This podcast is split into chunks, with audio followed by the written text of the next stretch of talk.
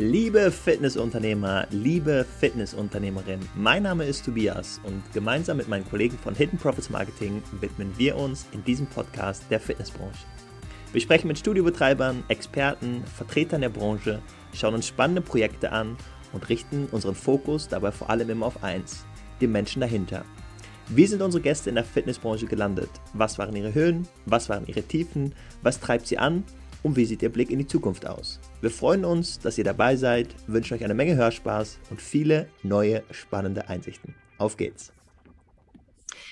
Herzlich willkommen, Andreas. Äh, es freut mich sehr, dich heute als Gast begrüßen zu dürfen. Äh, wir freuen uns extrem darauf, äh, etwas mehr über dich und deinen Club, das Body Business, heute erfahren zu dürfen.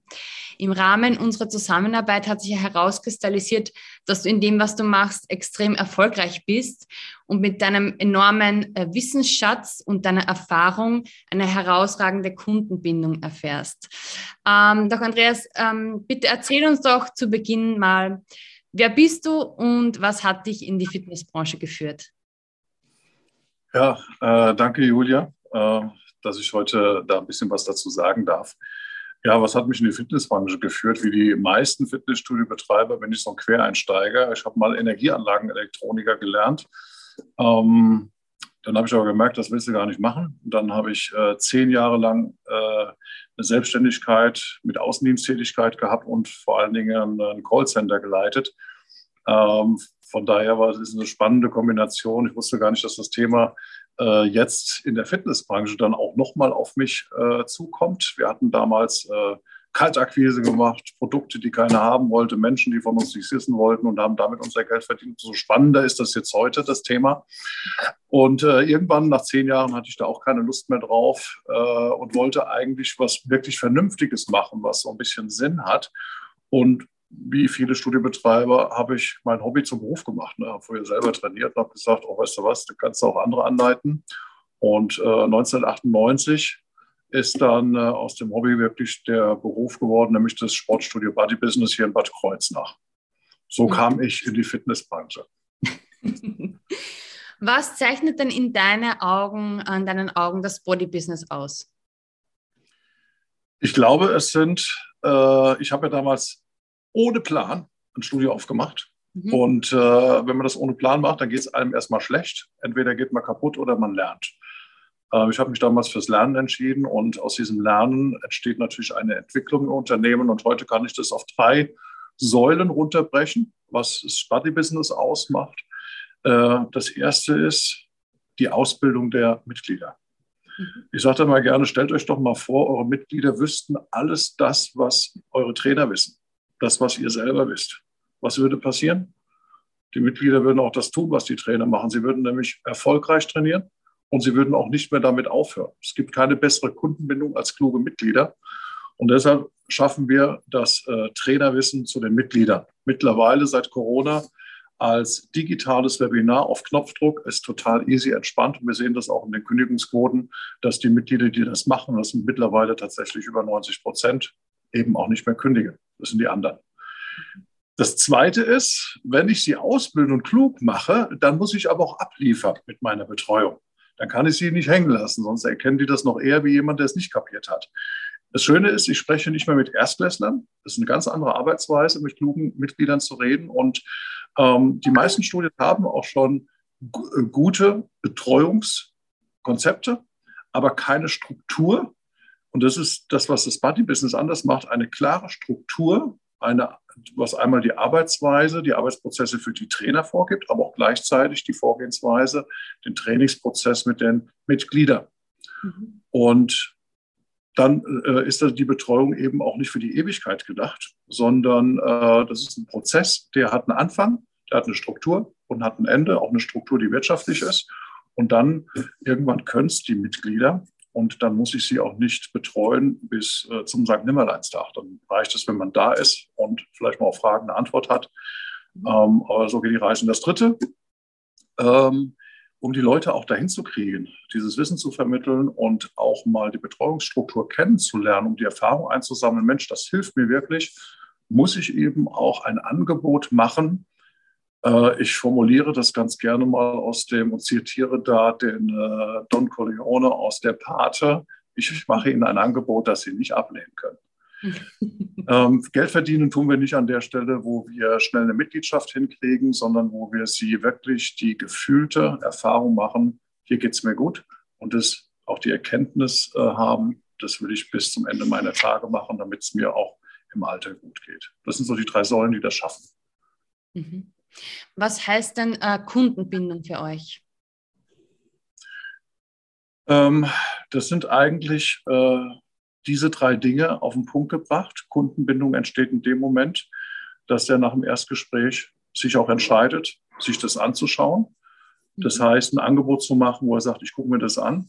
In dieser Zeit, dass wir das nutzen, ihm das Wissen zu vermitteln, was zu Erkenntnissen führt. Und diese Erkenntnisse bei der Wissensvermittlung im Fitnessführerschein führen eben zu den nötigen Handlungsveränderungen. Und wenn ich Wissen vermittle, früher waren das Live-Vorträge und da geht jemand raus und ändert sein Verhalten nicht, dann war der Vortrag umsonst. Sonst hätte ich ihn nicht halten müssen. Und deshalb ist es so wichtig, dass die Leute ins Handeln kommen. Ähm, und da entsteht dann Kundenbindung, weil sobald sie etwas verändern im Handel, werden sie auch äh, mehr Erfolge haben. Sie werden das spüren, dass sich da was verändert. Das Zweite ist natürlich Atmosphäre und Betreuungsstruktur. Also ich muss ihn auf dem Weg zum Erfolg natürlich auch praktisch begleiten. Ich hatte es ja eben gesagt.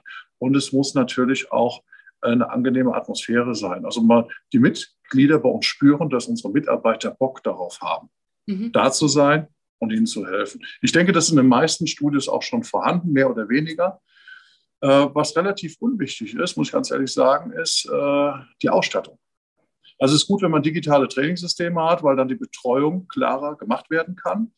Aber der Erfolg der Mitglieder hängt nicht an den Trainingsgeräten, hängt nicht an der Sauna, hängt nicht an den schönen vier Wänden, wo man gerne investiert, sondern wirklich an den Prozessen, die man im Unternehmen hat. Und das ist der Unterschied äh, zu vielen anderen Anlagen, die wir haben. Mhm. Was mir ja auch äh, so gut gefallen hat, ich habe ja selbst äh, mir alle Einheiten des Fitnessführerscheins natürlich angesehen, dass es wirklich ein ganzheitliches äh, Konzept ist auch. Also es wird nicht nur auf den Körper, sondern auch auf den Geist eingegangen und das hat mich besonders fasziniert, weil wirklich ein Prozess auch innerlich stattfindet, äh, ein Erkenntnisprozess. Und das war ähm, also für mich bahnbrechend und äh, einzigartig, so wie ihr das macht. Äh, das ist schön, dass du es nochmal ansprichst. Ähm, das ist auch gar nicht so einfach, dieses, diese Erkenntnis zu vermitteln. Es geht nämlich nicht darum, dass äh, schon Videos da sind, wo man sich das abrufen kann. Es gibt ganze Buchhandlungen voll schlauer Bücher. Das Internet ist voll mit Wissen. Trotzdem wissen es die Leute nicht. Ähm, als wir damals angefangen hatten, schon vor 23 Jahren Vorträge zu halten, also da waren vielleicht keine 10 Prozent in den Vorträgen.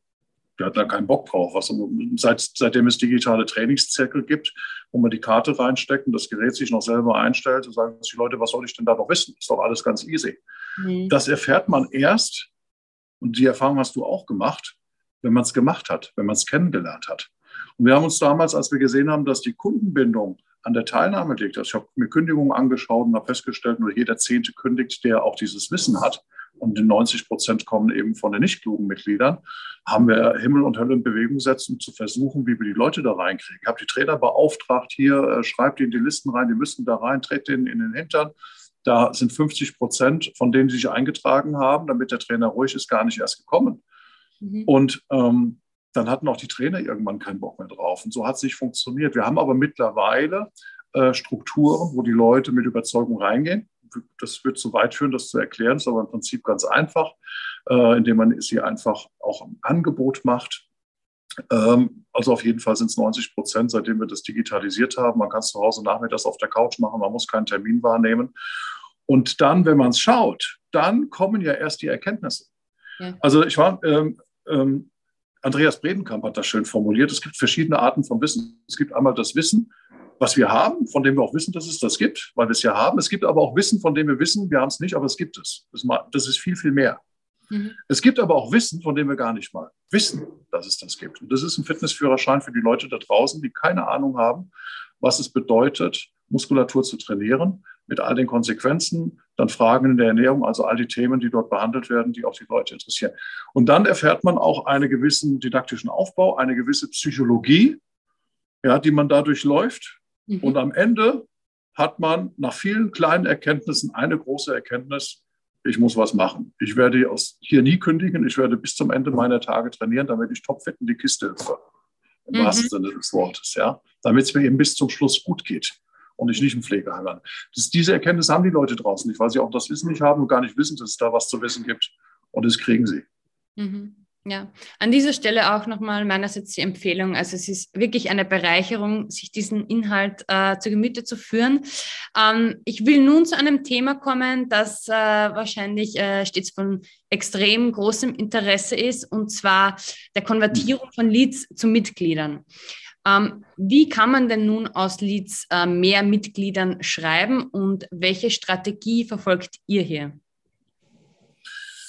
Ja, ähm ich, ich finde es immer spannend, äh, wenn man in der Branche Leute findet, die ähm, zu gewissen Themen was sagen können und man, man wird schnell in die Ecke gestellt, oh ja, warum, warum soll der das besser können wie ich? Und es ist relativ einfach. Ich habe zehn Jahre in der Telefonakquise nicht nur gearbeitet, sondern äh, bestimmt 100 Menschen drin ausgebildet. Von daher ist das für mich ein, ein Thema, was ich kenne.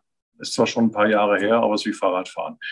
Ähm, ich habe dann in der Fitnessbranche mich gefreut, dass man das wieder aufgreift mit nicht mit Kaltkontakten, sondern mit Heißkontakten, war aber überrascht, dass ähm, so viele Studiobetreiber keine wirklich gute Quote hinkriegen. Mhm. Und irgendwann wusste ich auch warum. Es wird einfach nicht richtig bearbeitet. Und es gibt eigentlich zwei wesentliche Faktoren bei der Lead-Umsetzung in Mitgliedschaften und nichts anderes zählt letztendlich. Das ist einmal das Telefonat selber. Also es gibt drei Schritte. Den ersten macht ihr ja. Da müssen wir ja gar nichts für tun. Wir kriegen ja von euch die Kontakte, das ist ja super. Aber was passiert, wenn der Kontakt da ist? Was mache ich dann? Erstens mal muss ich sie natürlich möglichst zeitnah abarbeiten. Aber das Gerücht in der Branche, äh, wenn du das nicht sofort machst, äh, dann funktioniert es nicht mehr, stimmt nicht. Ich muss nur ein bisschen mehr Fleißarbeit machen, denn ich habe festgestellt, dass eure Kontakte auch nach einer Woche noch im Gedächtnis sind. Mhm. Also die wissen dann noch, dass es angeklickt hat. Ähm, und dann geht es einmal um die Haltung, zu wissen, ich habe das beste Produkt, der hat sich sowieso schon auf, dafür interessiert, der wartet auf meinen Anruf.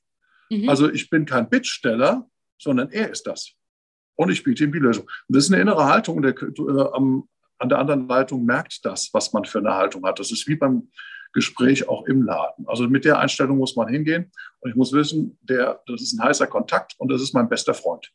So wie wir auch mit unseren Mitgliedern im Studium gehen. Wenn ich die Haltung habe, dann ist das im Gespräch wichtig, dass ich das kurz und knackig auf den Punkt bringe. Der weiß doch schon, um was es geht.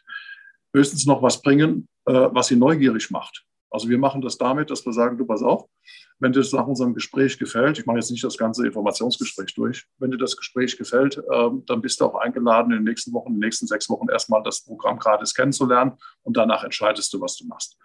Ja, in der Kurzversion. Und ähm, dann erreiche ich auch eine hohe Erscheinungsquote. Mhm. Ja, und dann kommt es natürlich darauf an, was erzähle ich vor Ort und was für ein Angebot mache ich, das mhm. er nicht ablehnen kann. Das ist der entscheidende Punkt. Und was machen die meisten? Ich hatte schon einige Studiebetreiber gesprochen, äh, die haben dann gelernt, ah ja, äh, mach mal fünf Wochen für 1995 oder sogar kostenlos. Und dann hast du einen riesen Dropout und hinterher nach fünf Wochen kommt keiner mehr zum Vertragsunterschreiben. Oder du läufst dir noch ewig hinterher. Was soll mhm. das denn? Also wenn der reinkommt, der hat Interesse an meinem Produkt, was muss ich denn alles verkehrt machen, dass er nicht sofort sagt, jawohl, äh, wir machen das mal verbindlich, aber wir lassen denen auch die Hintertür offen. Das ist das Schöne, es kostet erstmal nichts, Sie können sich anschauen. Danach, wenn wir keine Kündigung bekommen, ja, dann läuft es weiter. Wie das genau geht, äh, das erkläre ich gerne, wer da Interesse hat. Ähm, da ist null Hemmschwelle. Also wir, wir schreiben wirklich über 90 Prozent der Erstkontakte in eine Sofortmitgliedschaft rein und davon bleiben auch über 90 Prozent hinterher als Mitglied, wenn man seine Hausaufgaben macht, ist wichtig. Also das, ja, das ist wirklich äh, eine erstaunliche Anzahl. Ähm, wie können denn nun auch andere Studiobetreiber euer Konzept des Lead Follow-ups bzw. der Kundenbetreuung auch in ihrem Studio umsetzen? Wir haben ja drei Säulen. Ähm, eine davon ist die Betreuung. Das machen die Leute ja schon, die Studiebetreiber. Die würde ich auch, das ist so der heilige Gral. Da würde ich als letztes mal drüber reden, wie man das verändert. Das Wichtigste ist ja, dass ich die Leute erstmal reinbekomme, das Programm testen lasse und dass sie dann nicht mehr rausgehen. Das heißt, das Angebot ist wichtig, das Wording, Telefonat und Erstgespräch und der Wissenstransfer über den Fitnessführerschein, den gibt es übrigens bei uns auf Knopfdruck, äh, sodass man das sofort seinen Neumitgliedern zur Verfügung stellen kann. Das ist auch mit dem Kontrollsystem, die füllen hinter einen Fragebogen aus, dass man weiß, der hat es auch geguckt. Und äh, dem Ganzen geht einfach ein Telefonat voraus, äh, dass wir vielleicht noch alle persönlichen Fragen besprechen. Und wer dann sagt, Mensch, ich habe da Interesse, ich will das mal ausprobieren, dann können wir das auf Knopfdruck freischalten. Das kostet auch nichts. Also wir stellen das jedem eurer Kunden für ein halbes Jahr komplett gratis zur Verfügung. Die sollen erstmal eine gute Erfahrung machen. Wir machen also auch deinen Kunden, Julia, ein Angebot, das sie nicht ablehnen können. Und äh, sie sollen auch erstmal wie bei unseren, Mitglied unseren Mitgliedern eine gute Erfahrung machen. Wenn sie die gemacht haben, dann entscheiden sie, ob sie es weiter laufen lassen wollen oder eben nicht. Ja, wie das im Detail funktioniert, besprechen wir gerne persönlich. Und ähm, ja, dann bin ich gespannt, ja. äh, wer da noch äh, Vorschub geleistet haben möchte. Ja, ähm, vielen Dank schon mal, Andreas, für alle, die jetzt äh, neugierig geworden sind äh, und mal, äh, sagen wir, einen Einblick in den Fitnessführerschein erhalten wollen oder die auch gern mal an einem äh, Training mit dir oder einem Webinar, Andreas, äh, teilnehmen wollen. Die können sich entweder über uns, HPM, oder dann direkt an dich wenden. Ähm, lieber Andreas, ein mhm. großes Dankeschön an dich, äh, dass du dir heute Zeit genommen hast ähm, für diese interessanten Einblicke und das spannende Gespräch. Wir wünschen dir und dem gesamten Body Business Team äh, und dem Club alles, alles Gute, weiterhin viel Erfolg und äh, ja, äh, bis zum nächsten Mal und ähm, ja, alles, alles Gute für dich, Andreas. Ich danke dir auch, Julia. War ein sehr angenehmer Podcast, sehr angenehmes Gespräch mit dir ich hoffe, dass wir zusammen auch ein bisschen was in der Fitnessbranche bewegen können. Und ich denke, nach äh, sowas wie Corona hat jeder Studiobetreiber, ähm, ich denke, Lust auf äh, Wachstum. Und ich glaube, da können wir, da sollten wir ein bisschen was bewegen. Freue ich mich drauf. Schöne Bis zum nächsten Mal. Ja, vielen Dank. Ciao. Sehr gerne. Tschüss.